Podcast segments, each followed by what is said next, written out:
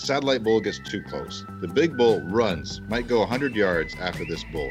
As soon as that happens, the other little dudes are in there. You see this happen with African predators all the time. This explosion happened. The crap, I'm going to get a mountain lion. The elk gathered up in this real tight unit. And then all of a sudden, mule deer blew out of pockets that we didn't even know there were pockets and they were running right at us. There were deer everywhere. I had one. He was. It was so rude. It was about eleven o'clock at night, pitch black, and I was just brushing my teeth by my tent, and he wanted to take me out.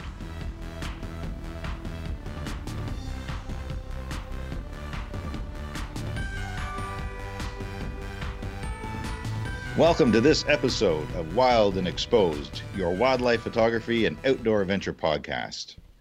This week, we're going to have part two of autumn photography in the Colorado Rocky Mountains, where Michael Morrow and Ron Hayes had an amazing adventure filming a variety of large mammals. They went after elk. It was near the end of the rut, but still very active, and a lot of things unfolded during their time there. Before I get into that, I'll just take a quick moment and I want to ask you to please take the time, no matter what platform you're listening to our podcasts on, to subscribe and follow along and take the time as well to give us a positive review, give us a thumbs up or five stars.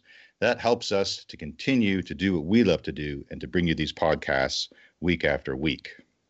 So, without further ado, we have a new segment that we're starting with this podcast.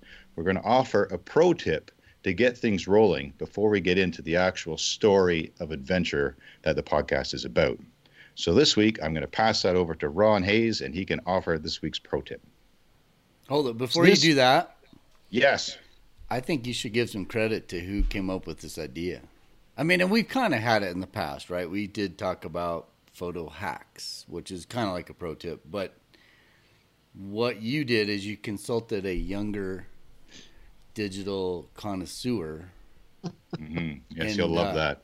And you might just throw out a little shout out because I thought it was, it's a good idea. I think it's an awesome idea. Yeah, right. And you know, Andrew has given me so many ideas when it comes to the digital marketing, social media over the past few years. So my son Andrew Raycroft came up with the idea that we should be giving something right out of the gate to our listeners that we've learned along the way that can help with what they're doing in the field, whether it's a gear tip, social media, any kind of hack so we're calling it the pro tip, where we're going to pass something on each and every episode right out of the gate to help with what you're doing in the field. So yeah, I'm I'm grateful that he came up with that and and kind of refined that for us. We had talked about it.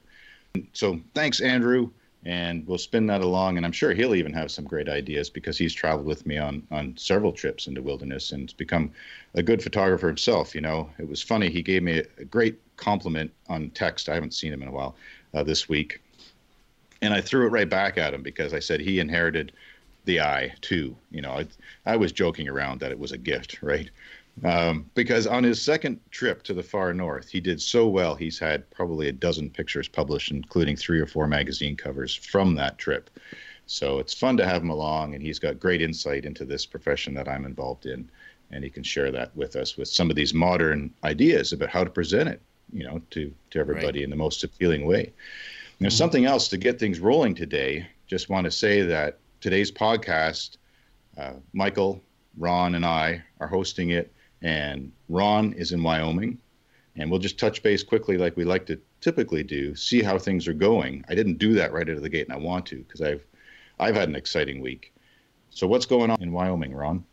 Well, it was unseasonably cold, and now it's unseasonably hot again. I mean, we had our first real hard freezes felt like late November, early December there for about a week, and then today we're back up over 70 again. So it's uh, it's a lot warmer than average. But again, it did get very cool.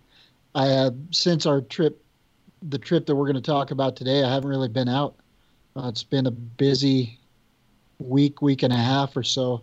So I haven't really had the chance to have the opportunity to get out. So I'm anxiously awaiting the next trip as well. But well, and the trip that you guys went on turned out really well. I mean, there's a lot of things unfolded. I think more than anticipated from what I saw, and I can't wait to hear about it and ask you questions.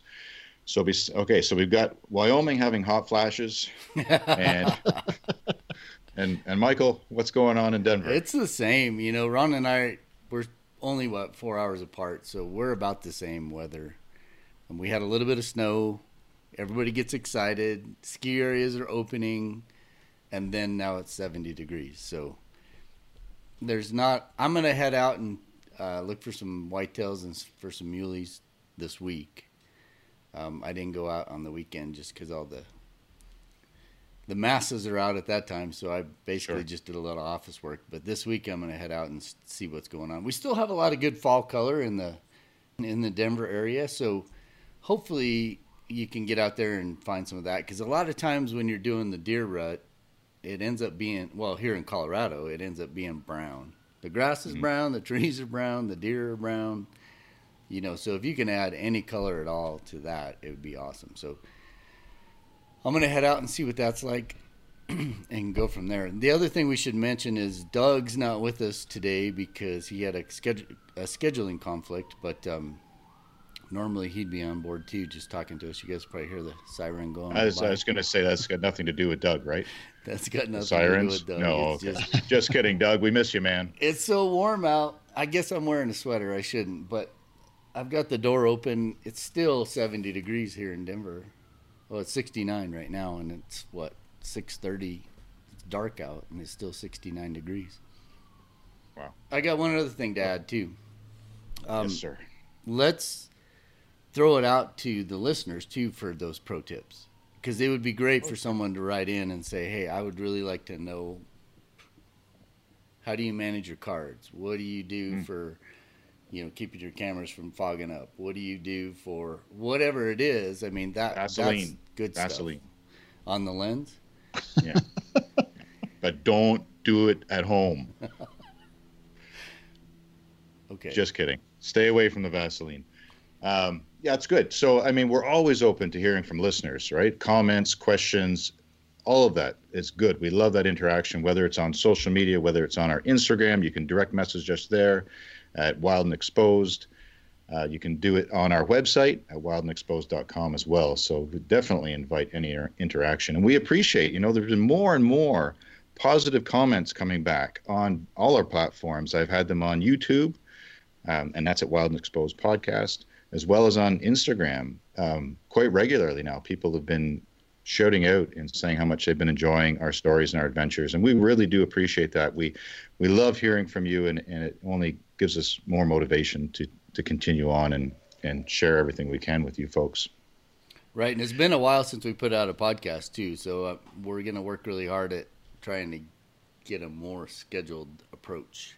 By the time they hear this, there's going to be a whole bunch of them have just gone through. I know two, we have five right? of them sitting there waiting yeah. for approvals. I mean, yeah. I like to put good. them to you guys before we actually put them out, and then we got to get pictures and we got to get video. It's it's quite the process, but we'll get we'll get on a schedule and yep make it work.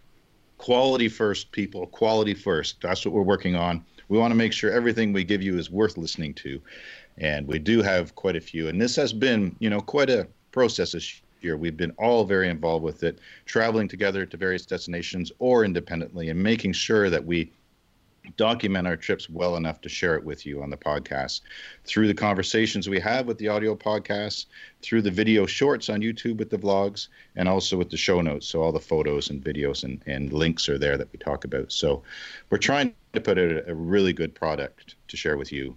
Um, and so there will be many more. And it's it's cool because what we do changes through the seasons and you get to come along for the ride and hopefully enjoy what you're hearing and, and learn from it and give you some inspiration to have some similar experiences of your own. So to conclude on on the trio today, here in Ontario, fall color is nuts. It's peaking right now. So ever since I got back from Newfoundland, it's been nonstop running balancing office work because after being away for the whole month of September, everything's backlogged. So I'm trying to get us caught up on editing and our other commitments. But also, I don't want fall color to go by. And really, here it's about two weeks of peak, and you never know when you're going to have a high windstorm or heavy rain that's just going to change it overnight. And I like to get fall color when it's halfway through the transition of falling off of the trees. So it opens the canopy. So I do a lot of wildlife, whatever species I can, because color is so magnificent this time of year. But I specialize a lot in white-tailed deer.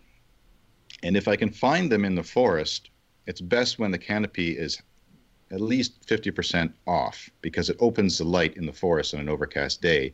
There's a wonderful color on the on the forest floor of all the foliage that's fallen and then that strong enough overcast light to illuminate the animals. So that's happening right now, and I'm having some good success over the past week. It's actually only been five days that I've been filming whitetails, and uh, it's been fun. Been been a lot of fun so far, but it's it's crazy because it's just if the, the weather too, right? If you get a sunny day, you can't do it. So you're going to other locations. You're getting. I'm, I've got a handful of places that I have within a day's drive of me. You know, and I know if it's a sunny day, I want to do morning and evening when the deer are more active, but it's more open habitat and works for that. If it's a situation where I need to find them in the forest, I need an overcast day. So I need to watch the weather like a hawk and just play it and gamble sometimes. If it's going to be chance of cloud, no to go to this destination, not that one. So it's it's a fun time of year and all of falls. I mean, since we start in the far north in August, and if you've been listening to the podcast, you've enjoyed those starting up in Alaska and, and our adventures up there. And it's, it's a, what's the word? It's just a crazy ride. It's my favorite time of year because autumn is comfortable for filming. The animals are more active. They're at their peak physical condition for the year. It's their mating seasons are approaching. They're active through morning and evening, and the colors change. And we get to ride that wave of color from the end of August, early September in Alaska, right through until November as we move south and work in different areas.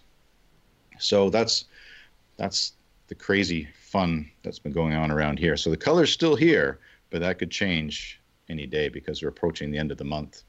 And usually by Halloween, the trees are bare and they have that great look, like scarecrow look, where at dusk they're just these skeletons outlined. I love Halloween. So that's what's that's what's going on here in Ontario.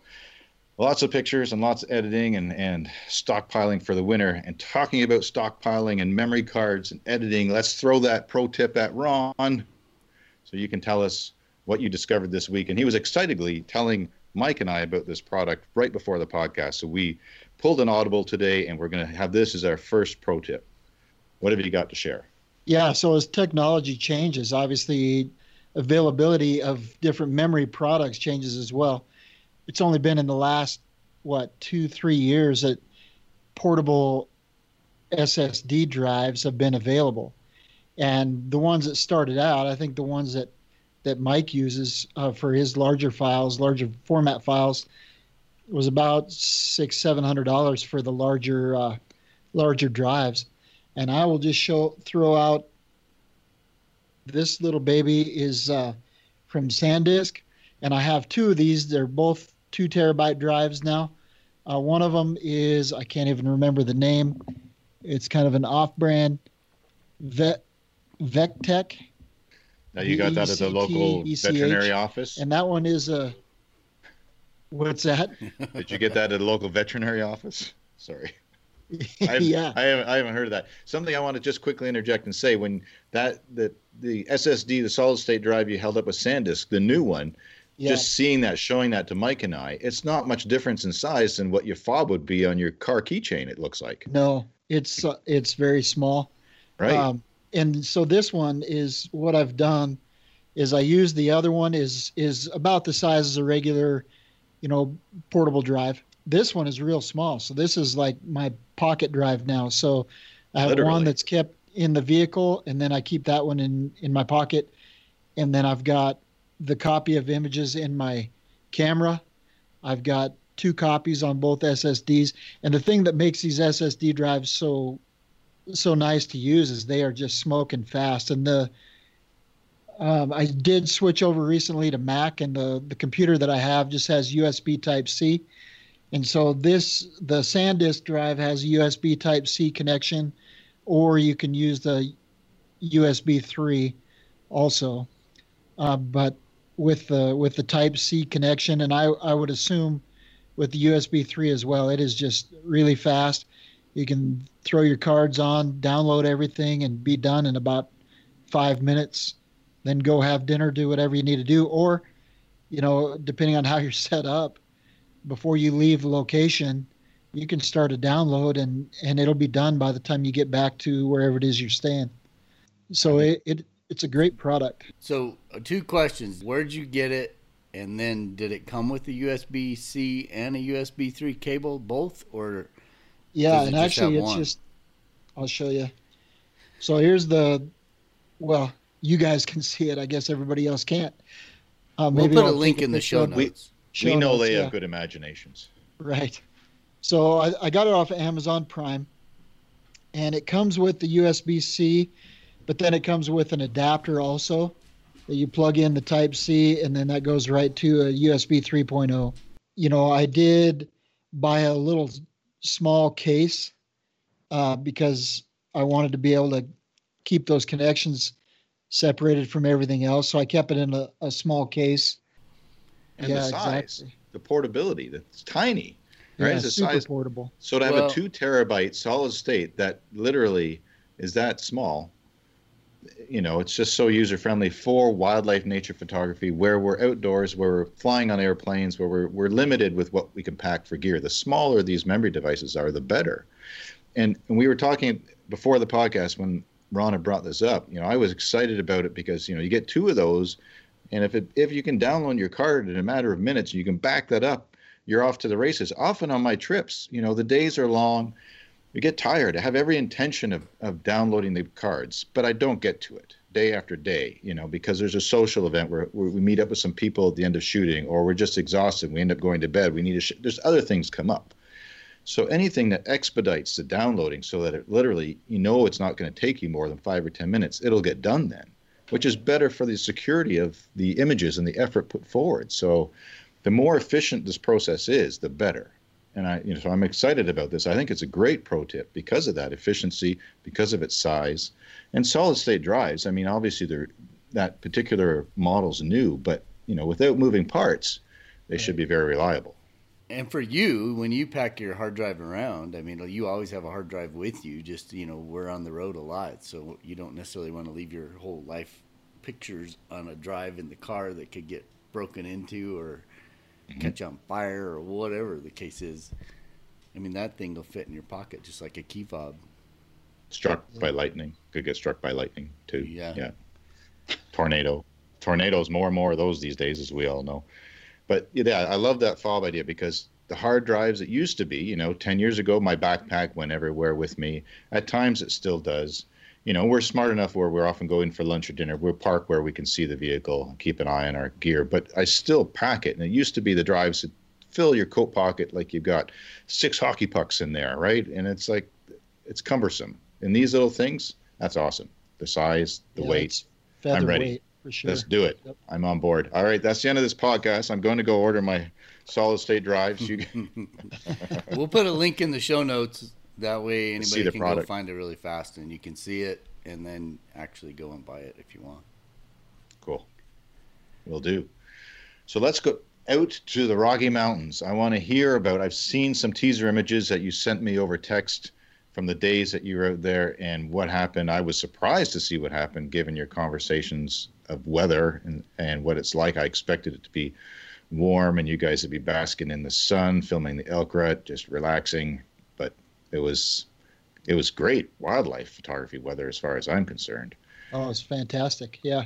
Well, and Ronnie kept saying, "Oh, it's going to snow. It's going to snow." And I was up there a day before he got there. I just drove up for the day to just check it out, and it was the forecast was for snow. And I got up there and it was windy and sunny and I'm thinking, oh man, this is just not going to be good because it generally that pattern forms and then it just stays windy. But we decided to go anyway, and we got up there and yeah, the the weather was perfect for us. I mean, not a lot of wind, but we had overcast skies. We had some snow.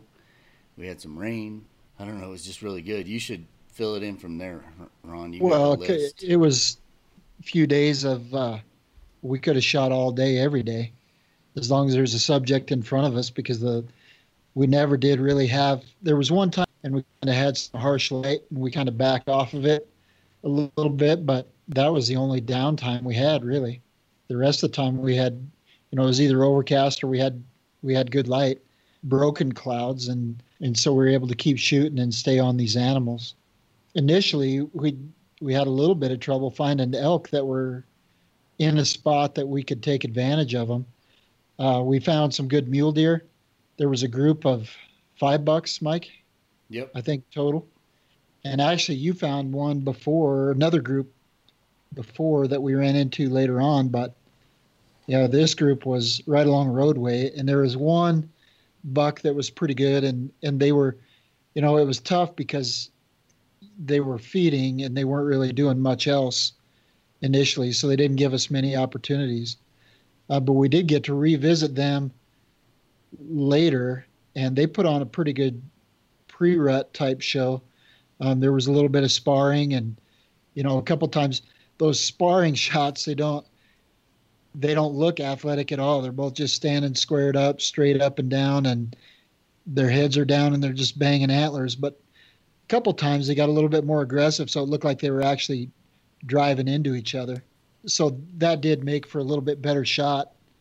And it it was. It was just that little pre-rut scuffle just wasn't really even to the point I don't think in in my opinion, Mike, you can let me know if you agree or not, but I don't even think it was to the point where they were establishing any kind of pecking order. It was just, you know, we're just kind of knocking horns, and that was it at that time.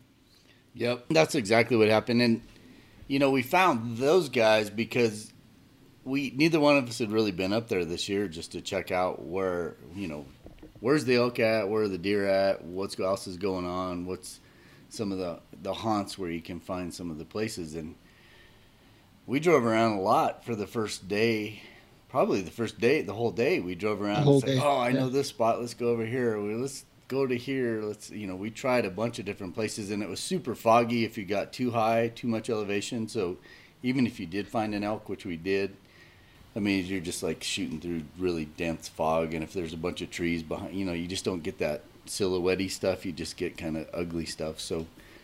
It wasn't close enough, so it was too far off in the fog. Like if it was close, it would be cool, right? Yeah, Okay. Yeah, it was a little too far, and you just couldn't you couldn't approach, and it was just one of those deals where we ended up putting on a lot of miles just to try to find where's the group of elk that we can work and actually get some shots. That says something about effort because you've been you've grown up in this area, you've been there so many times. It still takes time and effort to know where they are. Yeah. For sure. In the old days, we used to, you know, I would be up there from August till till now, you know, and you would kind of know, oh, hey, this bull hangs out here, or these bulls hang out here. The, there's usually a, a, herd bull with cows over here, and and then you end up you can choose based on what you want for a background. Do you want lots of grass and trees, or do you want them in the trees, or do you want them next to a lake, or you know, you just got to check out all the different spots and. So we spent it a full day. Rocks would be cool. Rocks, rocks and trees. Yeah. So you're shooting with the red. Are you shooting video and then Ron's using the two to five handheld and getting That's pretty much that what we did. Yeah. My- Although I shot stills more, you know, because that's the other thing too is when you don't know where stuff's at and I don't have time to sure. set up, it's like, okay, I'm going to be ready for stills first. If the situation lasts, then I had Got the it. red camera set up so that I, if it was going to last, I could do it. So I ended up, as the trip went on, I shot more sure. and more and more video as opposed to stills. But it was super fun to shoot stills just because I never do anymore. And, um, you know, I'm always looking for pictures to put on Instagram, and it's like, ah, I kind of need a new picture. So it was good. Oh, for sure. And I empathize with that because in Alaska, I started shooting some video playing with the 850, shooting 4K. And it takes patience, man. I love to blast away on the stills. I am so mobile with the trees and the way the any I can just pivot this way or that and frame up a picture instantly with the zoom when I'm shooting stills. But when I put it on the tripod and it's manual focus and just, uh, it's it's you know I'm, I'm I'm showing some love here, man. It's an art. It takes more patience and and most of the time I'm set. It didn't happen right? I, and I know what's what. There's just a tug of war in my heart. Is I would have got some great stills out of those times that I was farting around trying to get video. We had these two caribou. I was going to get the video because my buddy Mike needed a caribou in velvet and green, and it was that day we had that. I set up the camera, and the caribou was about 80 yards away and ran straight toward me without any warning. Stills, it just it was one of those moments where a fly bugged the caribou. And for those people that know caribou, that happens. When a fly gets near their head, they just run in any random direction because they hate it when the flies go up their nose. That's a whole other biological story. But he came right toward me, leaping through the green tundra, and it would have been wonderful still photos. And, it, and but I got nothing because I was in video mode and I was oh. trying to do manual focus and no, I nothing. I barely hit record. So I also I want to throw something else out there. There's something that's been bugging me, and we'll get right back to your story because I want to hear more about what happened. Of course, that's what this podcast is. But you know, in the vocabulary of what I do, I pride myself in being a writer and coming up with intelligent things to say or to write at times. And I've been using the word epic way too much with this fun podcast and vlogs. So I refrain from swearing on the podcast because all my friends know that I never swear. But I'm hoping for at least one chuckle in the background. Okay, thank you. So I'm going to start a swear jar. Got, if, if I say the word epic, something bad's oh, gonna, I got to put some money towards something because I. So is need, that going to be our I, pizza fund when we epic. go out? It's got to be our pizza fund. I was thinking it might oh, be part yeah, of the pilot an edit fund. fund. Yeah. If I, Oh yeah. you know, There you go. the, the Tyler, the Tyler Vlog Creation Fund, where if I say epic, boom, I don't know. There's got to be some money put away for correcting that, at least for a while. We got it. We have to have a month or two off of the word epic. I, that's the last time I'm going to say it. E P I C. All right, guys. So, sorry for the interruption, but yeah, I'm, I'm, I I really do after playing with it, and I when editing those videos that I did take on that trip, I loved the result of the 4K, but so little of it turned out. But when it did, it was fantastic. But the patience it requires, man, I, I feel it for you. Doing it all the time would be tough because you just know in oh stills yeah, you would have for sure. it. There's so right? many situations where it's like, but thing times are changing, right? So video is so much more important. So you just got to stick with it, and you just got to find those scenarios and find those situations, and that's why I, I started with leaving the still body and one lens set up for stills that I can go too fast. And then if the situation lasts, then I'll go back and pull out the tripod and set up the camera and and do that thing. So uh, as we move through this story, I think there's there's so many opportunities for me to use the the video camera as it turned out. So in the beginning it was all stills and then we moved to video, but so after the deer run, what did we do? I, I'm glad you wrote this down because I don't remember exactly. Well, that was that was kind of the end of the first night, and and actually, um, we ended up on the deer again on on our way out, and I kind of broke off. There was a bull, there was a bull that was bedded in this. It, it was about not maybe 600 yards from where the deer were at. So I kind of broke off because he was he was bedded, but he was bugling out in the bed. So I wanted to take advantage of that opportunity, and so I, I've I've heard of that happening, bugling in the bed. Sorry. it's all part of our wild and exposed. All right, guys. right. I wish everybody could see the look on your face because I think you had a totally different scenario in your mind. And so I broke off, and the the only problem was is the the light was waning and it was dead slow. I mean, even at 2000 ISO, I was only at about 180th or 1 100th of a second. So I had to time it basically as he laid his head back because when a bull bugles, there's there's some motion at the beginning of it, especially when they're in a fixed position like he was. He was bedded down, so you could tell he start to throw his head back, and then when I, they kind of get that head back and start to bugle, and you know that head's not going to move anymore, when your shutter's that slow, that's when you've got to take the shot. So you got to wait till you know you've got open mouth, head back, antlers are back, and he's in that full bugle, and then you can catch the image. And I was I pinned myself against a tree, trying to be as still as possible because I was hand holding it.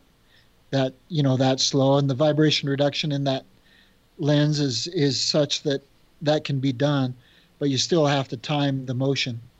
Otherwise, you're just going to get a, a blurry head nod. That's a great so, great piece of advice. That's true. I, I, I can well, the thing is, we're shooting on the east side of the yeah, Rockies, I think right? The, so you have the sun go behind the mountains, yeah. and you still have. If you're on the west side of the Rockies, you still got another hour to shoot. But where we're at, it gets darker so much faster. So that was what he was dealing with, and I, I find think, that that lens know, is is really good for that. Even a slow shutter, if you have a bit of an anchor and you take you know six frames, half of them yeah. should be sharp. But you, but yeah. I like I, I really do like your piece of advice that the head does move. So when the animals do this, and then it stops when they're in, in their actual bugle, right? It's it's timing that, and that's that's a good observation for behavior to get the shot versus just that first second wasting frames on that wouldn't make sense at that right. slow. So that's great. Yep. And Mike and I talked when we got back that evening. I he asked if I was going to back up, and I said, you know, I really didn't get anything that I wouldn't mind losing that first day. But I I did. When I looked back, there was one shot of the bigger mule deer buck, and he he was respectable respectable deer. And he kind of gave me one look back over his shoulder, and I put that one up on Instagram. But it it was a decent shot. It was a good good overall scene. I'd say I commented on that one. yeah, you, you did. Yeah. I like that shot. I love the habitat. Yeah, I love uh, where that deer is. is is great Rocky Mountain habitat. Yep. It's just the right mix of openness and forest and the look back. Yeah, winner yeah, winner. in my mind, I didn't really remember that until I saw the image again when I was when I downloaded them the next day. The exciting thing is, is there's more deer. There, it's the population's been down for so long that you just would go up there and just not even think about shooting a deer. But now the population. Now I haven't been there in the last couple of years. I've just skipped it altogether because we've been busy doing other things. But it's kind of cool because so many of the deer pictures that I get are from another spot that everybody generally knows, and it's not quite as cool. It's not in the mountains, so it gives another opportunity to go to another place and hopefully get some some decent bucks that actually have some size to them. That's cool when the populations rebound like that and shift in these places, and you get surprises, pleasant surprises, and see the animals back like that again. Yep.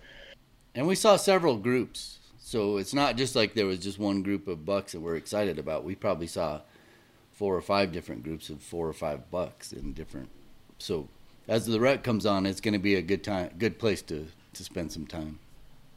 I, I want to just uh, interject and say another thing quickly is that, you know, there are podcasts and and our loyal listeners will know this. I mean, there are podcasts that we do talk about our destination because it's remote, it's an effort to get there and so on. But there are also podcasts where we don't give our exact location where we've been filming, just out of respect of the locals and not wanting a whole lot of people to show up to this location. So we do not divulge the exact location as much as we'd like to, just due to the masses of people around that way. But we love, love, to share. We share everything we can with you as far as um, strategy and technique, and often location, but not always. Just to highlight that. So day two, what happened? Uh, or is, is there still more? Your day one was over. You got the really nice mule deer shot that was up on your Instagram, Ron. Yep, and yeah, day two uh, we had a much better day. Started off, you know, right right after we arrived and we had consolidated. We were spreading out the first day to try to you know see what kind of situation we could find. Um, we consolidated, went in one vehicle for the rest of the trip, and uh, the second day uh, got a, a, you know a good lead on a on a bull, and we were able to get him located, and the situation from there. I mean, it was, you know, one of the things that I I wanted to talk about is which way do you go? Because the the scenario was there. You know, it's it's a waning rut. It's definitely you know working toward the end of the rut. So the bulls aren't as active, but they've got cows and larger groups of cows actually than I've ever seen up there that I remember seeing. There were two groups of at least. Well, this one had 28 mature cows and then some younger ones and, and calves and one bull so when you get that kind of situation, the cows kind of want to spread out and want to do their own thing. We had the good fortune of having an overcast morning. You know, it, I say good fortune because we could shoot longer, we could stay in that situation longer. Uh, but the other thing is, is you don't have to be concerned about making sure that you come from the direction of the light. Now you can read the animal's behavior, and these cows all wanted to go in one direction. And so that's you know that's kind of how we made the decision about where we were going to set up, and got around to where the cows kept wanting to go, knowing full well that, you know, the bull's going to break away and try to get them grouped back up. So we're going to get opportunities to photograph the bull as, as you know, those behaviors kind of transpire. So we positioned ourselves kind of to the what ended up being to the east, and that's the direction these cows wanted to go toward this big group of trees. So that's where we that's where we positioned in the trees, and and sure enough, they kept trying to come our way, and the bull would come and gather them, and you know he'd get on a bull trying to find or get on a cow, excuse me, trying to find a hot cow. So he was sniffing, and we didn't really that I remember. I don't think we got any Flehmen response or lip curl the first day, but we did get that later on.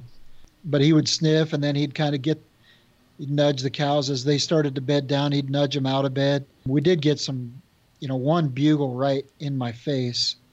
Uh, he kind of that's rude. Circled these cows and and came back and he's looking right at me and cool. you know he let one rip. It it was pretty close I didn't approach him. He had approached or moved toward me. And so it just, you know, it made for a great shot. One of those that you hope for, but don't always get. I, I also like your description of, of knowing enough anim- with the animal behavior that as the cows move along, the herd bull will come around and circle them to contain them. And I always watch for that because some, aside from the bugling images, some of my favorite images are when that bull rounds the cows his head's tipped back. And for those people who love to photograph big antlered animals, that just I want to say epic. That's one in the jar. That's one in the jar. Yeah, it's, in the, it's one in the, So when they tip their head back and they come around, it could even be one female or the group of females, but that's the shot that I am looking for. Aside from the bugle, or the lip curling, the Flehmen response, when they round those pictures, you know, if you time it with a front leg up and the head back and the antlers back, well, and it's not it's amazing. It's, it's there's yeah, a big one it's on that Mike's whole. Wall. Yeah, it's, it's not true. even. It's the head's back. He's coming around. The position's just right, and then it's the eyeball too, right? Because you get this. It's the eyeball that's. Yeah, that's right. Just, oh, yeah. You can you just get the tell. roll. He's it's eye communication with these, and these cows know if he's in that position, that means they need to go the other way. And it's a it's just a cool situation, and you always want to predict that as much as you can. Yeah, for photos, yeah, and they do. They don't want the business end of the antlers, so they go the other way. That's all part of the rut. But yeah, it's and that, the I eyes, call it the stink eye because sure. he's giving him like that.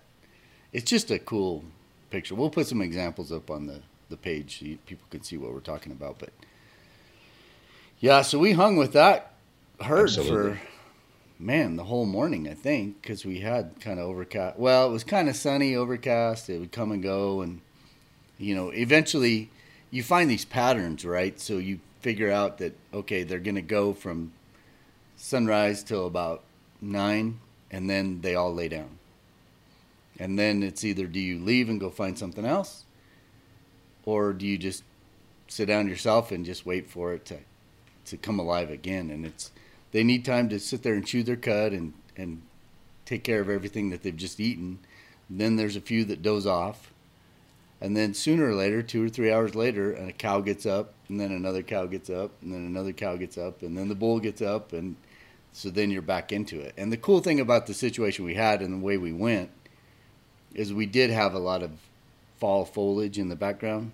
So that was kind of cool too, because when they got it the yeah. second time, then we were able to get them mixed in with the fall colors of the aspen and it was pretty awesome and by this time i had pulled the video camera out is that so today's post ron with the the female elk and the and the autumn colors is that yep. when this was taken on your instagram yeah actually it okay. was yeah that was fantastic color beautiful yeah and they the cows that's kind of seemed to be where they wanted to bed down so they kept moving toward toward the aspens and he initially he was kind of bringing them all back out but he finally kind of let them go mill around in in the middle of this aspen patch, and it made for some fantastic opportunities when they were kind of roaming around inside this aspen patch. And uh, right after Mike made the switch from stills to video, because it was it was it was just getting real good again. They had bedded and they were back up, just like he was just talking about. This bull went back in the trees. There were some cows that had gone, you know, quite a ways back, and he went further back than what we could see. And I saw a cow kind of coming up. There was just this hole in the aspen, so it was a nice natural frame. There were some rocks and and just a good scene. So this cow and calf started coming back up this trail right toward me, and so I kind of got in position where I could where I could catch them. And all of a sudden, I saw antler tips behind them, and sure enough, the bull kind of circled around her, followed the same trail up. So he's he's in that color as well, and there was some good images that came out of that. Uh, the unfortunate thing is for Mike to have gotten it no, on video. therein lies the problem that Mark just described. It's once you're committed to a spot with video and you've got your tripod leveled and you're, it's not like you can shift over five feet and if you've got something happening that's going to last 10 seconds, there's no way you're getting that shot. So do you move and try to get it or do you just stay where yeah. you're at and hope that it happens somewhere else? And it's that whole thing you talked about earlier. You just once you're shooting video, you just pretty much got to commit to a spot and try to pick your spot that allows you to shoot in many different areas, but don't move around too much because you'll spend more time moving and more time missing shots. Would it be too much to sling your still camera over your back for those moments and then hop off and come back to video, or it's just messing no, around? No, I used to do that all the time. That way, if... but I right yeah, it's a huge temptation. temptation. But it, then it's I've even gotten away from you know you see a lot of guys out in the field that'll carry their big lens. Well, some still carry it on a tripod, and then they've got their 80 to 200 slung around over their shoulder. And I used to do that, and then it just got to the point where you're dealing with this camera that's constantly flopping around, and mm-hmm. you know I I just okay. leave it where I just have one camera and one body, and that's what I go with. It would be super cool to have two. I love it when there's the situation going on where it's next to a road where I have that next to me. And I guess you know I've done it before right. where we you go do switch it out. when we go up to the Dall sheep where I'll take stills and video. It just depends on the situation. Right, but I mean either way, it's hard. It's hard to win it all of it, right? So if you switch to stills, if you just stay in the video mode, you're going to sacrifice the stills for the day, but you will get more video exactly. than if you're jumping back and yep. forth, probably. And and he was having such cool behavior, you know. It just there was so much going on that, you know, it's hard to show exactly what you explained earlier. When the when the bull's rounding up the cows, you can get stills, and if you've been around elk before, you know exactly that look in a still image. But if you've never seen it before, actually shooting it with video gives you that whole picture, right? So you get to see the cow's reaction to the bull's movements, to the bull's posture, to all that stuff comes together in the video, and you tell that whole story. So I was able to do that with with video. Yeah, how awesome is that? So there's the win. I mean, we get the still photos, mm-hmm. which we love to do, but it, it, you know, it is a better presentation to have that whole video, of that behavior. If you can nail it down and get it properly, and the cool thing about video is you don't have to have, get it all in one shot, right? So you can you can get the bull moving okay. on one sure. clip, and then the next clip you can focus on the cow to see her reaction, and then the next clip you can shoot their feet, or you can you can just start getting literally all these little elements that tell that story, and when you edit it together, it's that whole picture of what happened, which is kind of cool. Dude, you must be a pro. That's great. No, because it was a great add-on because you know I'm just visualizing the one sweeping video as he rounds the cows, but when you think about it and you create all those snippets and make that presentation right. of blending those together, it makes for a lot better story. I mean, a lot more elements that you put together, but there's a lot more work. And then you have to be in that situation where you know it's going to happen over and over and over and over, and you just shoot those elements. Right. Or you like the the the hooves moving. I mean, as long as the light's the same, you could do that five minutes later after he's rounded the cow. Yeah, and you watch any wildlife documentary out there, and that's exactly how they're putting it together. And a lot of times, it's not even the same lion or the same bull or the same. They're very similar looking, and most people are never going to pick up that it's not even the same animal, but it's little bits and pieces of each behavior, and you put it all together, and then it's that whole story. Right. That's fun. Yeah, and with the vlogs, we've been. I've, I mean, it's been fun just doing it that way, telling the story of where we're going. I'm learning that, you know, and that's a videographer. It's that's that's part of the skill set training to know to right. shoot all those different components. So, yeah, I could I could go on, but I'm not going to. So, what's when what's next? After they had moved into the trees, they kind of bedded, and the light got a little bit harsh. That's when the the one time when the clouds really broke the light got a little bit harsh, so we kind of left them for a while and went looking for different opportunity. Something that happened on this trip went kind of viral, didn't it? From what you guys shot. Now I'm just going to leave it there because we may not be at it, and I don't want to let any cat out of the bag. Wasn't there? No, it it was later. Yeah, it was. All right, I'll. I'll next yeah. day. Okay, sorry, people. Just wait. Wait for the next day. okay. All right. So um, we did come back to. Oh, left out the the best part from that first morning. When we first got on these elk, there was also some mule deer that were kind of back, you know, behind this group of trees, and the mule deer all of a sudden started getting real active, and they initially we thought you know they were just kind of playing around up there, and then all of a sudden mule deer blew out of pockets that we didn't even know there were pockets and they were running right at There was probably 20, right? I mean, there well, was deer coming out of everywhere. It was just there, crazy. There was a ton of deer. I mean, we saw, I think we saw like four deer. And then all of a sudden when this explosion happened, there were there were there were deer everywhere. And and these does and maybe a fawn or two came running right at us. And the, you know, your first thought when something like that happens is, crap, I'm going to get a mountain lion, right? Because something's causing them to run. I got excited again. My voice cracked. took, you can tell back. we love we love what we do if our voice cracks when uh, when we're talking about it. Yeah. All right. So I'm looking for this big sweeping mountain lion tail, and we see these two smaller objects coming. And if, at first I thought they were fawns, and it ended up being two coyotes that had all these deer on the run. They came, and I don't know if it was us that caused them to put the brakes on, or as this all happened, the elk gathered up in this real tight unit. You know, you see this happen with African predators all the time. The herds will really tighten up, and the bull moved out in front of the cows.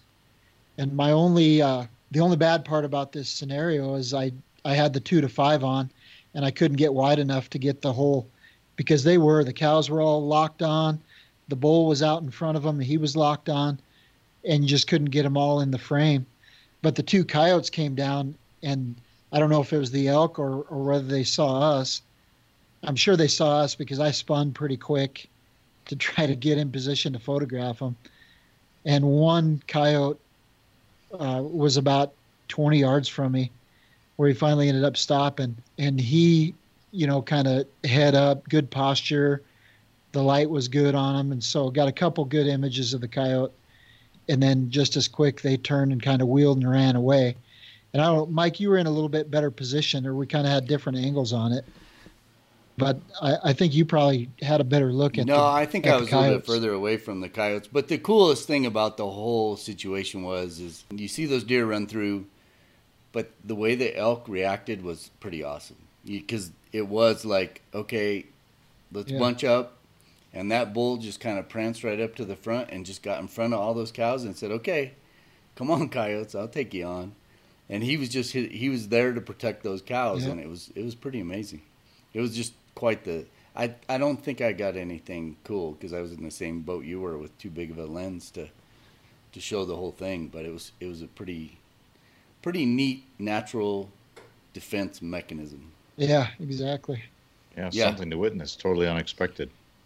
Yeah, it was. That's what happens when you get out there and explore was, and have fun adventures. Yeah, and I was totally expecting what Ron saw too. I thought it was going to be a mountain lion for sure, but it was just a couple of coyotes. But I'm sure they wreak havoc on a bunch of those calves and a bunch of those fawns. So, and the it was a flight or fight. Yeah, sure. It wasn't fight at all for the the deer was mm-hmm. just flight, and with the elk it was fight. Mm-hmm. It was pretty cool. Yeah. Oh, yeah, two totally Epic. different responses. It was. There's two. Congratulations, Tyler. You just got a raise.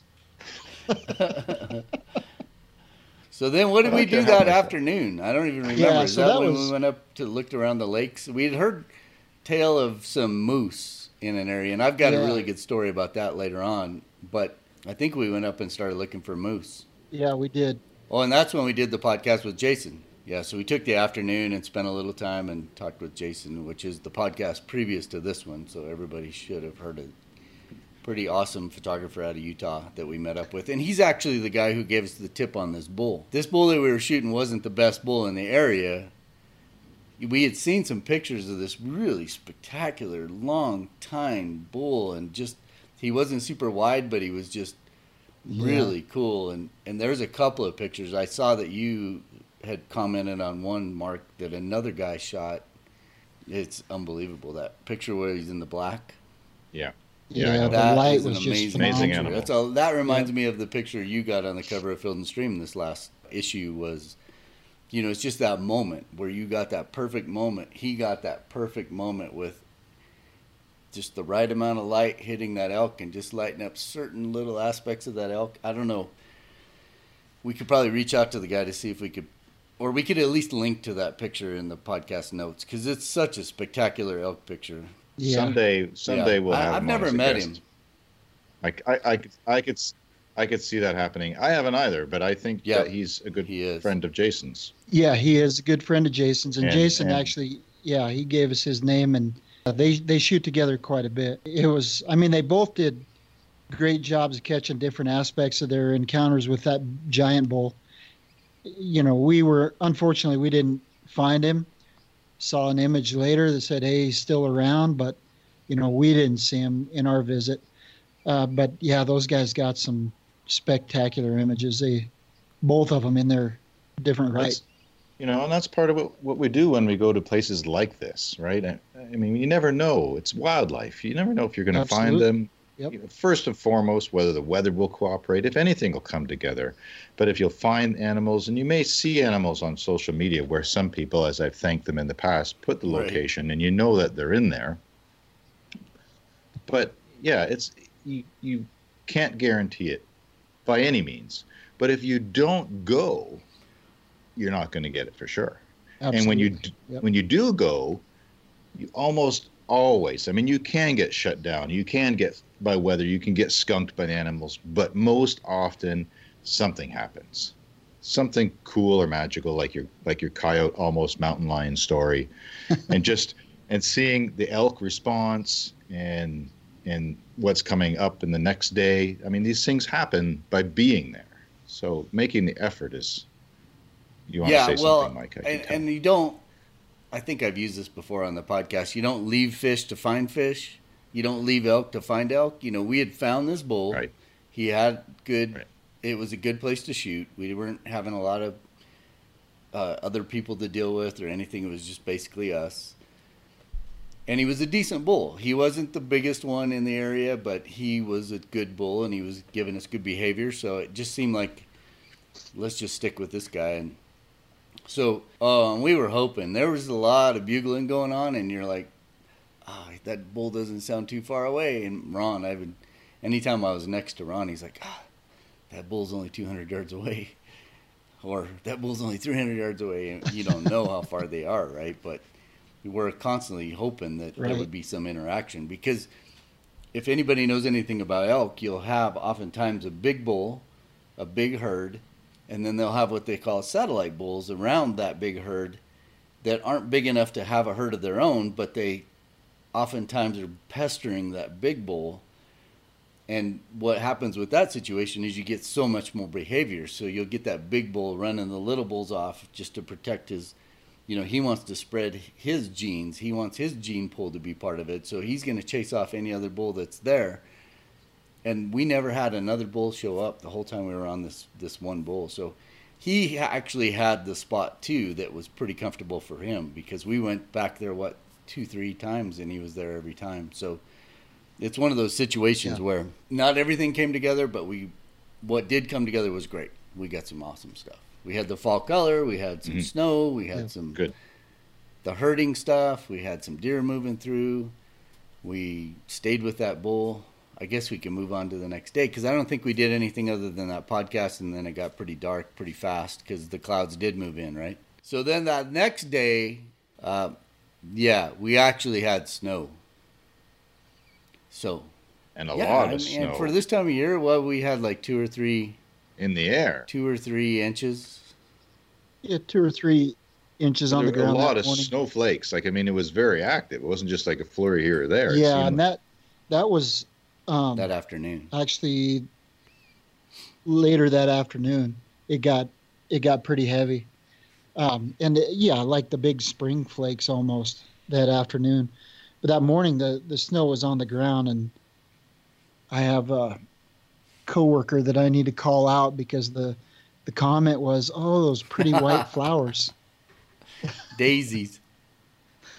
the, you know, snow just covered everything, covered the the rabbit brush of salt sage and awesome. and uh, covered the grass and What about with the color? Did, I mean, snow when you have those colorful aspens, it just pops up much more. I mean, to be able to get in a matter of a few days these different weather scenarios is kind of ideal because you're telling a story through the different seasons in a short period of time.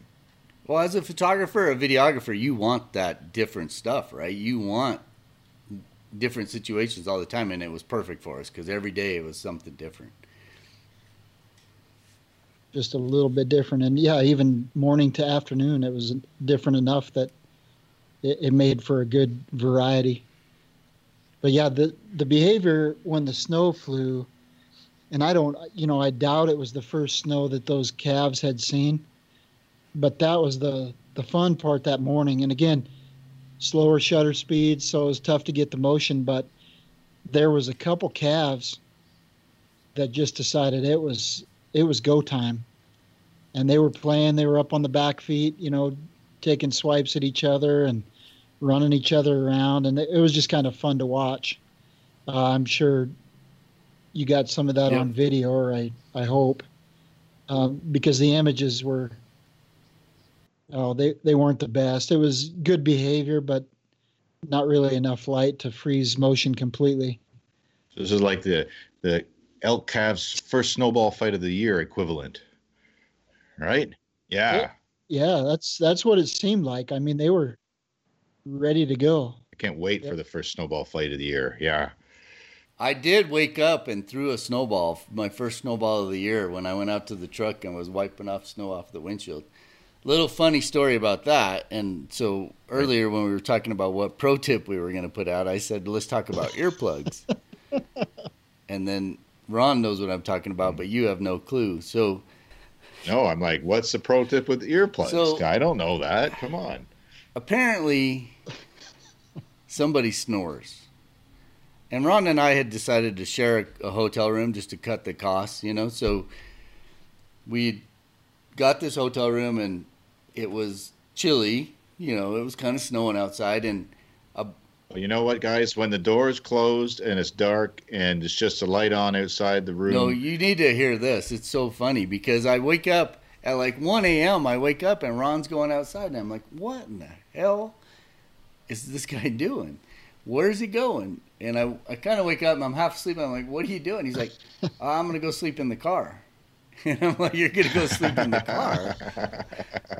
And then, of course, I felt really bad because it, ha- it must have been my snoring that was keeping him up. But, you know, when I go like crazy and you're up early and you go all day and you're just totally worn out, I've been told that I snore beat, quite man. a bit in those Yeah. situations. So um, he even had earplugs and they celebrating. apparently didn't work. but we also had people above us that were making a ton of noise too. So he put some of the blame on them. I don't think it was them at all. I think it was all me. But Ron ended up sleeping in the car all night. But he, he came prepared. He came with the bedding Oh, wow. in the back of his car. So it was comfy and he had a sleeping bag. So I don't think he froze his butt off or anything. About six o'clock that morning, he No, it was pretty he had to get out of the car in the cold Okay. and come to the to the room to get his clothes and stuff. But All right.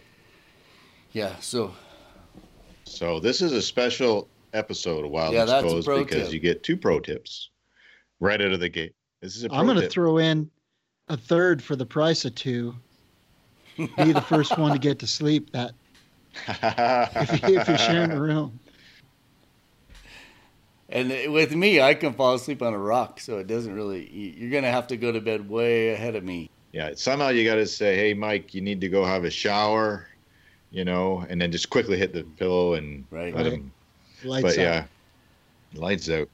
But earplugs, yeah, in the spring. I mean, we had earplugs in the Northern Rockies, right? Yeah. That we Yeah. we used. I always carry a couple of earplug sets. Just and I don't because I can sleep through anything. So I'm like, well, I don't understand what's going Oh, on, but I lucky felt you. really, really bad. So anyway, we got up that next morning, and that there was a ton of snow. Not a ton, but for that time of year, it was great. We were excited because you, you want to get out there and try to see what you can find. And and is that the day, Ron, where we went back to the same bowl? You don't leave fish to find fish. We went back to him, and then is that the day where we got up on the Yep. hill with him? Uh, no, that was the I next can't keep day. it all straight. So is this the day that the somebody shot the video that I was referring to? Yeah, later that afternoon. Yes, Okay. All right. We're getting there, people. we're, We're, getting getting to this. This is a good story. I like it. I like what's unfolding here for the adventure. Not just the photography adventure, but what you guys are going through together and the fact that you're still smiling are buddies. Well, it would, I, th- I don't think it would have happened if he wouldn't have had a car to go to. I could have been like totally removed from the situation. You know, I- and I guess the last thing on this is I used to go to Alaska with a buddy of mine who can't. I mean, if there's like a mouse making too much noise, this guy can't sleep. So uh, if we would share a hotel room, I would wake up to pillows being thrown at me, or he'd be standing over with me, beating me with a pillow.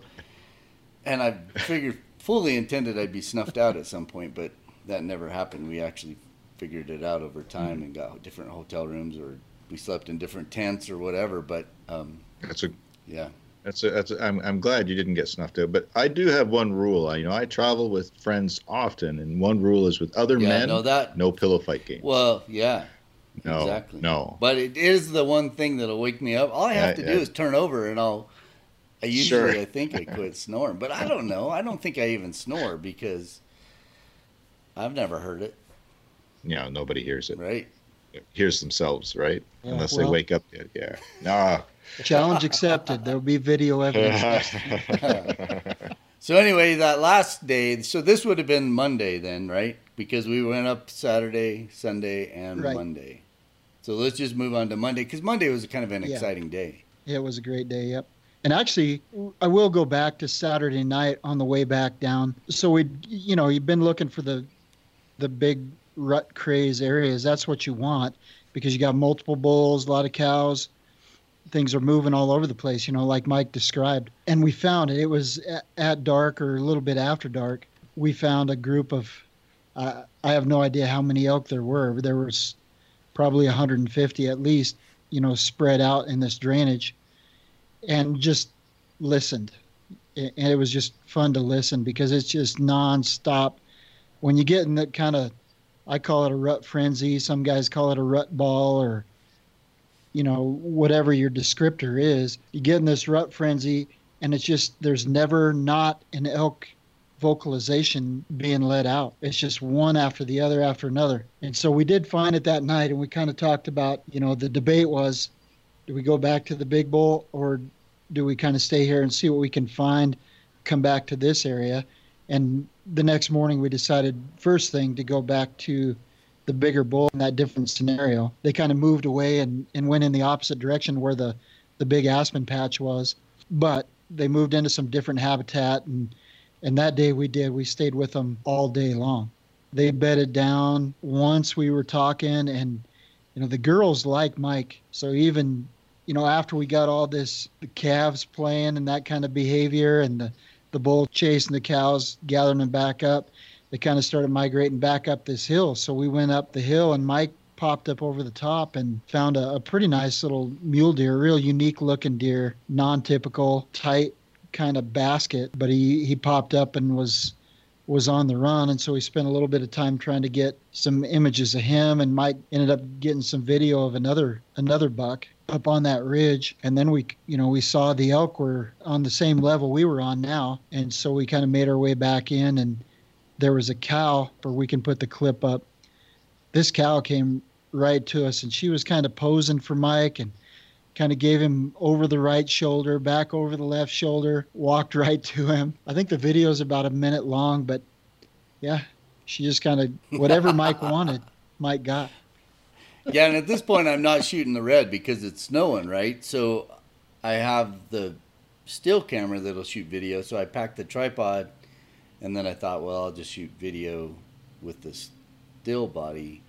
The problem with the red is, is when it's snowing, there's a vent on the top that sucks air in, and then it pushes it out the bottom. So if it's snowing, unless you have something to cover that camera, then you run the risk of getting a bunch of water in the camera. So rather than try to figure that out and deal with all that, I just left it and then went up and shot all the video.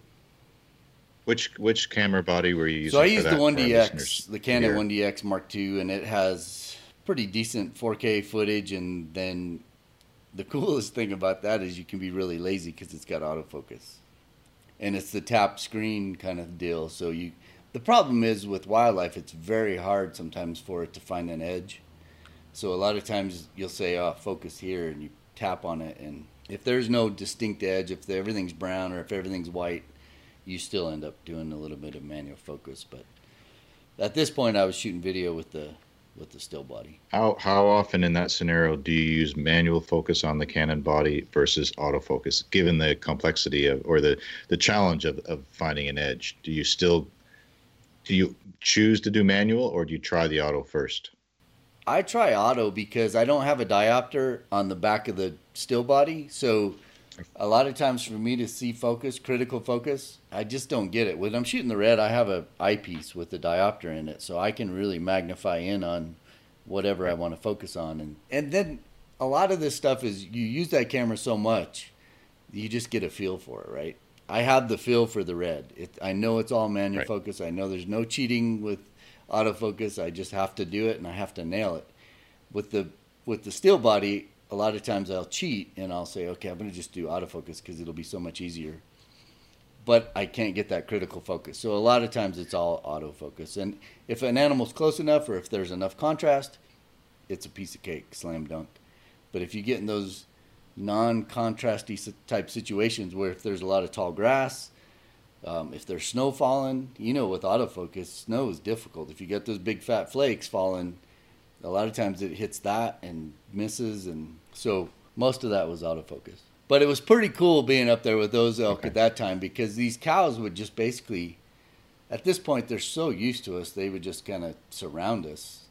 Not necessarily surround us, but they'd walk by us, and there'd be three or four or five or ten cows on the behind us, and there'd still be a group in front of us, and then the bull would be somewhere, and that's cool and that's exciting because you know that that bull at some point is going to come round up those cows, so he's going to end up walking pretty close to you and go, you know. So you then at that point you're like, oh, I can get some tight face shots, or I can really focus in on whatever it is, whether it's the face or some group shot with, if you know, I had the two to 400 on there too. So if I could go out to 200, you could oftentimes get a couple of cows, like you were saying earlier, a couple of cows in the bull. And, you know, so you're just really working every, every possible scenario that you can possibly work.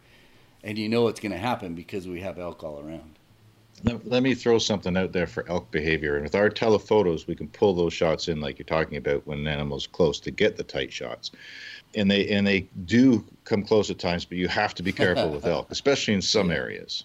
So you have to watch you have to watch your behavior, be aware of where where the bull is at, and keep a respectable distance. You can still be close enough with big telephotos or, or people who understand the elk's behavior, I should say, can still be close enough to get those tight shots. But it's always smart to keep a group of big trees around you if you're not by a vehicle or, or something else, a group of big trees. Just because another bull could come in, he could sneak into the herd quietly. He might not bugle on the way in. And this happens all the time. Over your shoulder, all of a sudden, you know, 30 yards away, there's this bull coming in. His intention is to try and, and interrupt the bull that the herd bull that's got the cows so he's coming in with lots of testosterone, looking for a fight. So you just have to stay on your toes and keep a group of trees or something around for security. Don't ever wander way out into an open space with rutting antlered big animals. That's a fact, and that is exactly. I mean, I say close, but close for us is 75 yards, right? So if we've got big Right. telephotos, so you can actually zoom in at 75 yards and still get really cool stuff. So we're still a distance away, and we're maintaining that distance in most situations. Yeah, Common But- sense. you definitely Yeah, don't want to walk in amongst these. And and in this particular area, you the general rule is is these elk are pretty accustomed to people and they're not going to run you down.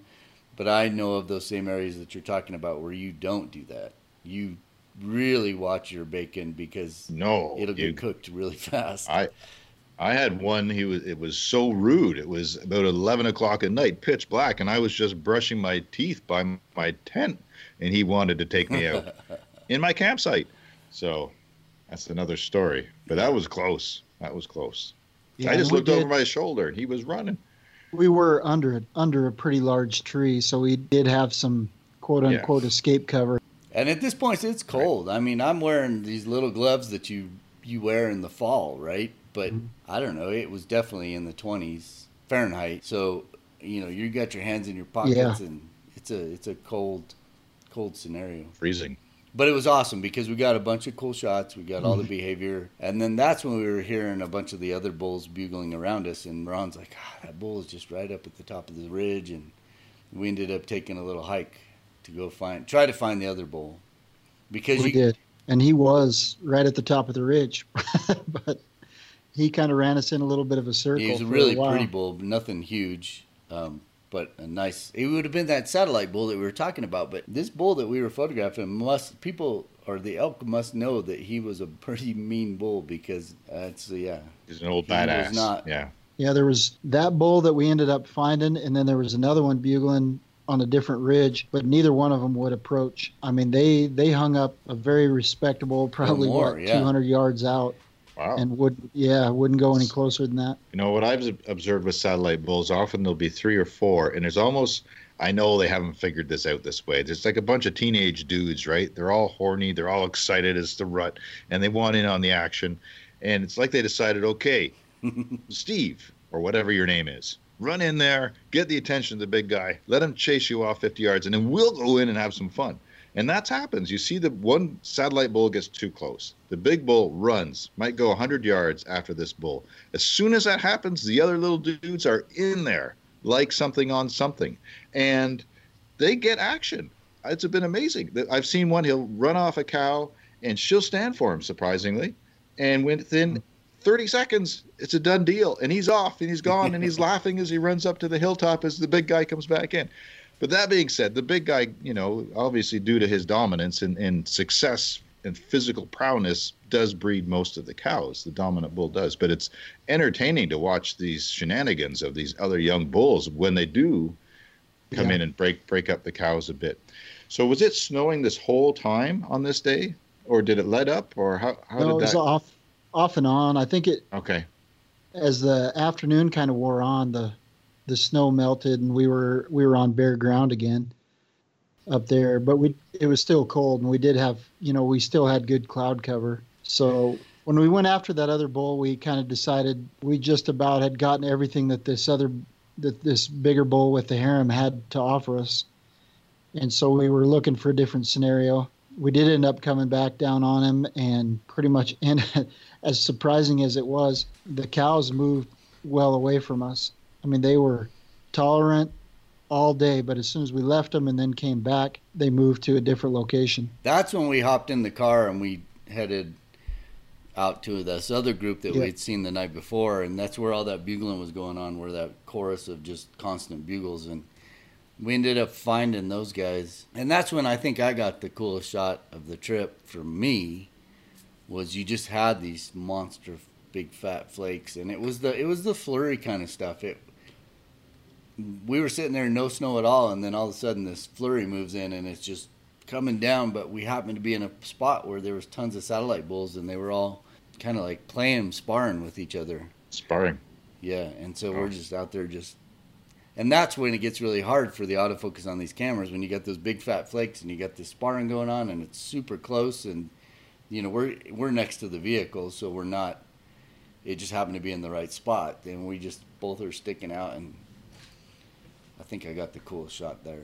You know, I, I that's one of my favorite scenarios to photograph in, but it's so tricky. I switched to manual because you lose the eyes every time a snowflake goes in front. But something I've learned too is is the snowflakes, these big flakes, when they're closer to the lens, create this big white blur across the animal.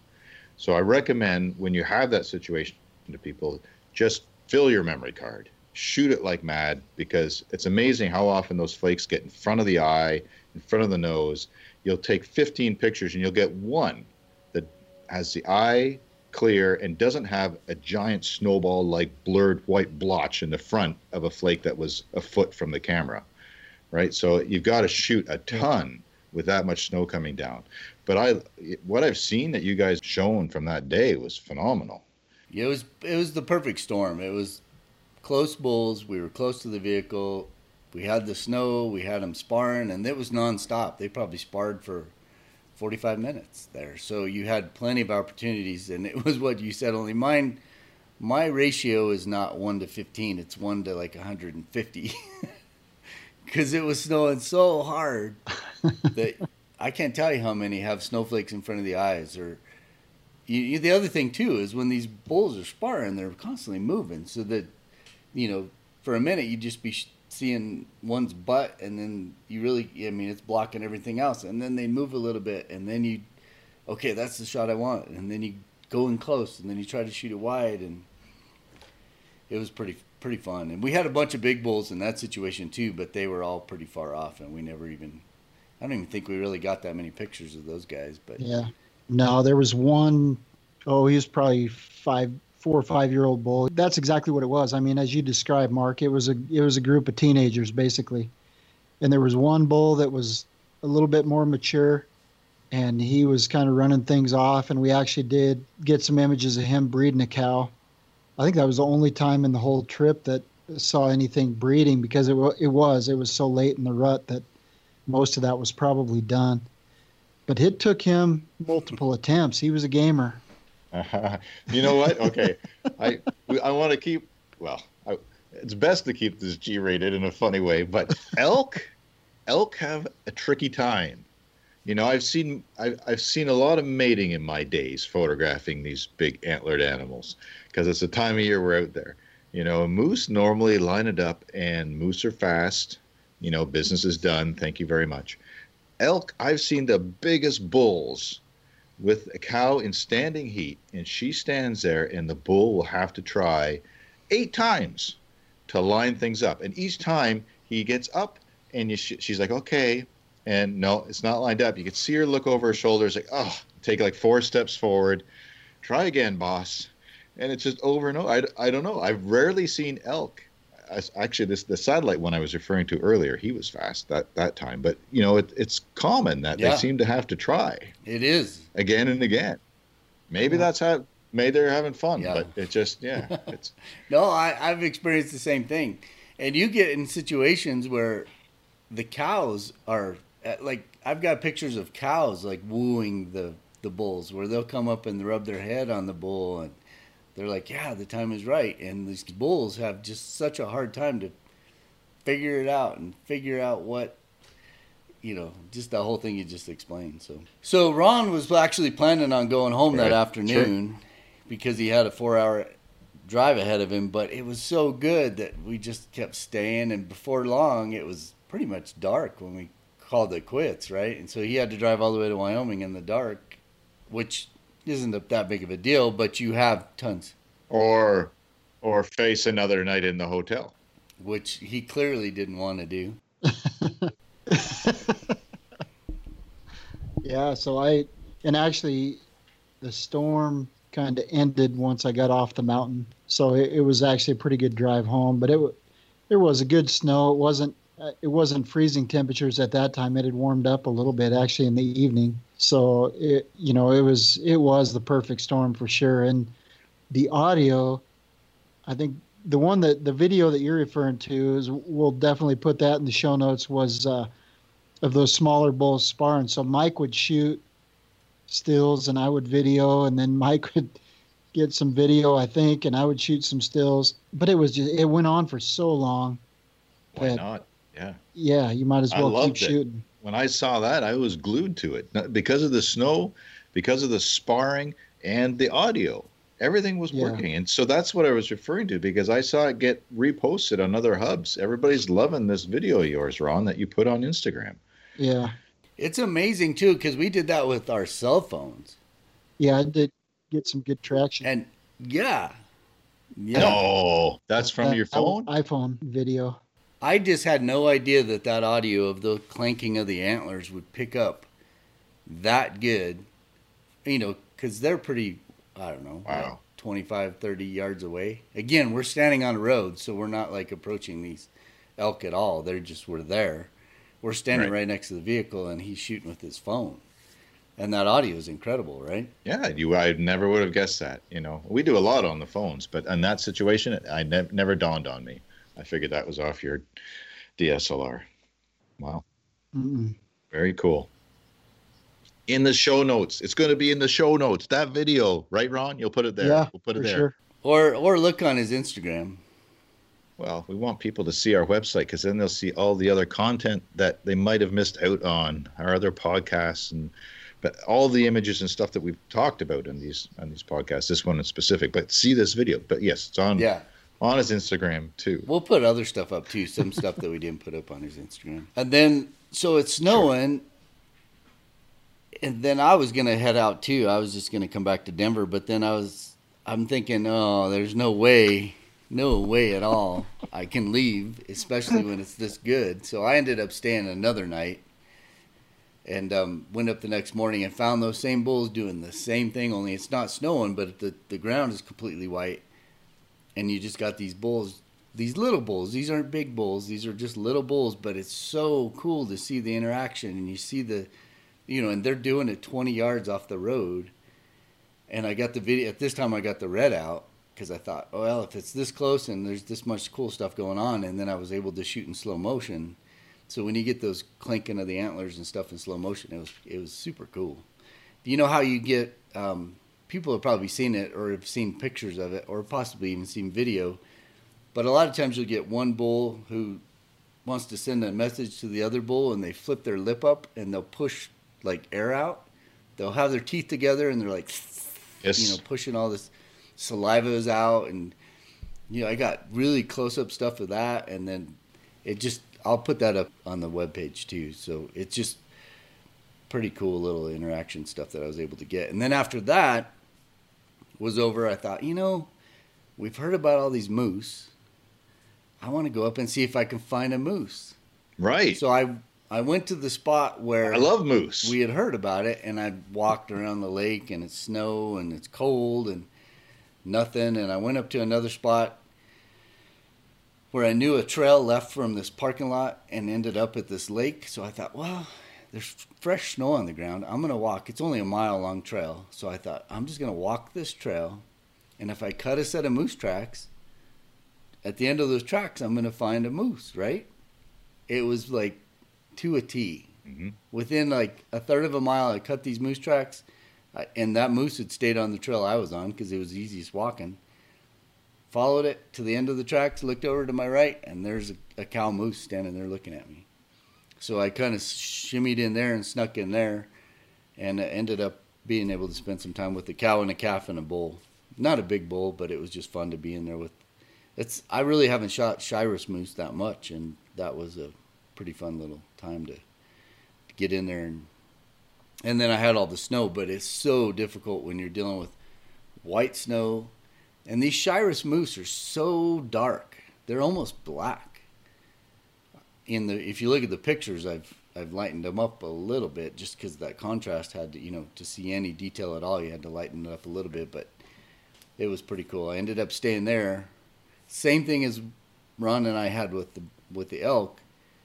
You know, they would go to sleep. You know, they'd be active in the morning, then they would lay down, and you you've got two or three hours where you're just gonna sit there.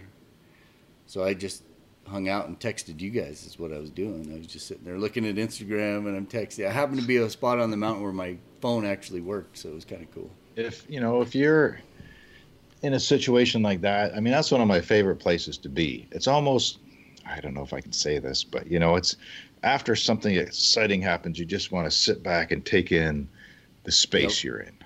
You get what I mean? Wink, wink.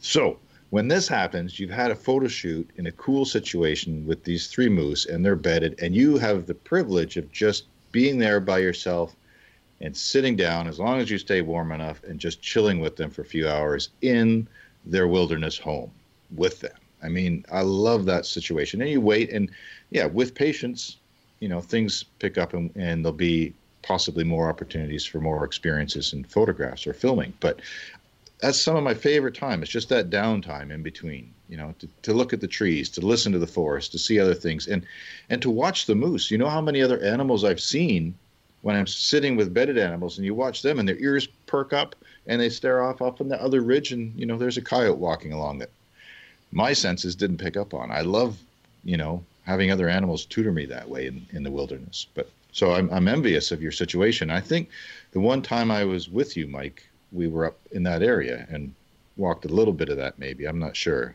That and that was beautiful country, very rugged, up high. Yeah, really rugged, and it is up high. And and the way I solved the whole um, exposure issue is there's no aperture priority or shutter priority because if you're on white, it's totally going to mess you. You know, you can adjust for that, but then you're going to lose the moose.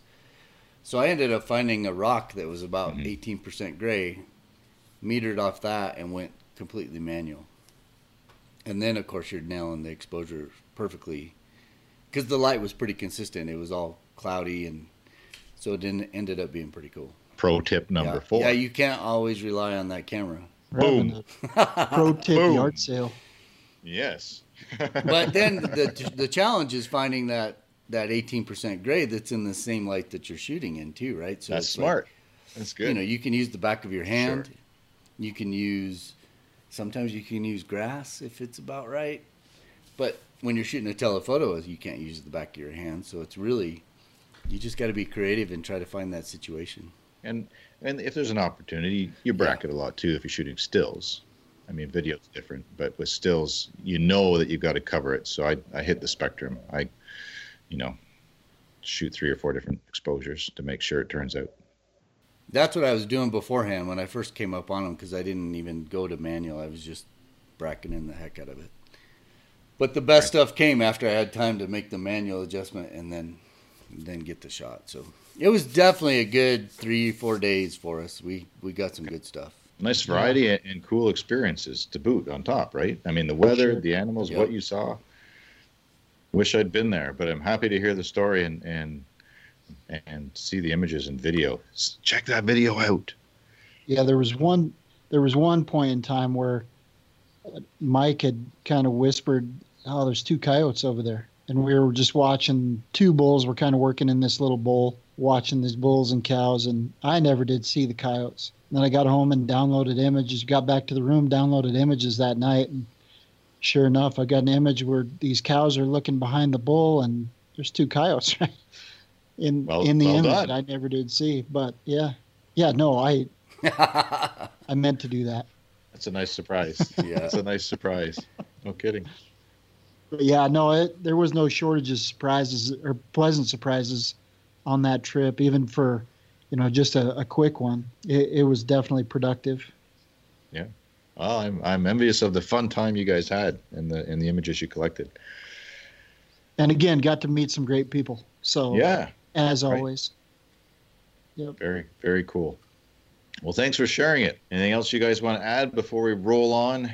Get back to our editing and other responsibilities and get ready for next podcast. We're doing a podcast in a few days. So we're going to, they're rolling out people. There's going to be more and more coming. No, I think that's about it. Um, yep. Just check out the website for the images. Check out for the links for the SanDisk. We'll link to that Instagram page about that one image with the black. That that's another situation where that that dude had to be on his toes for exposure because you're never gonna nail that w- relying on the camera at all.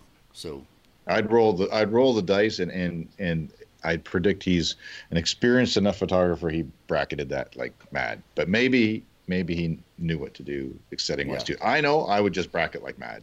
hit it and go. Yep. Because limited opportunity. Yeah. But mm-hmm. it's it's a great shot for sure. All right.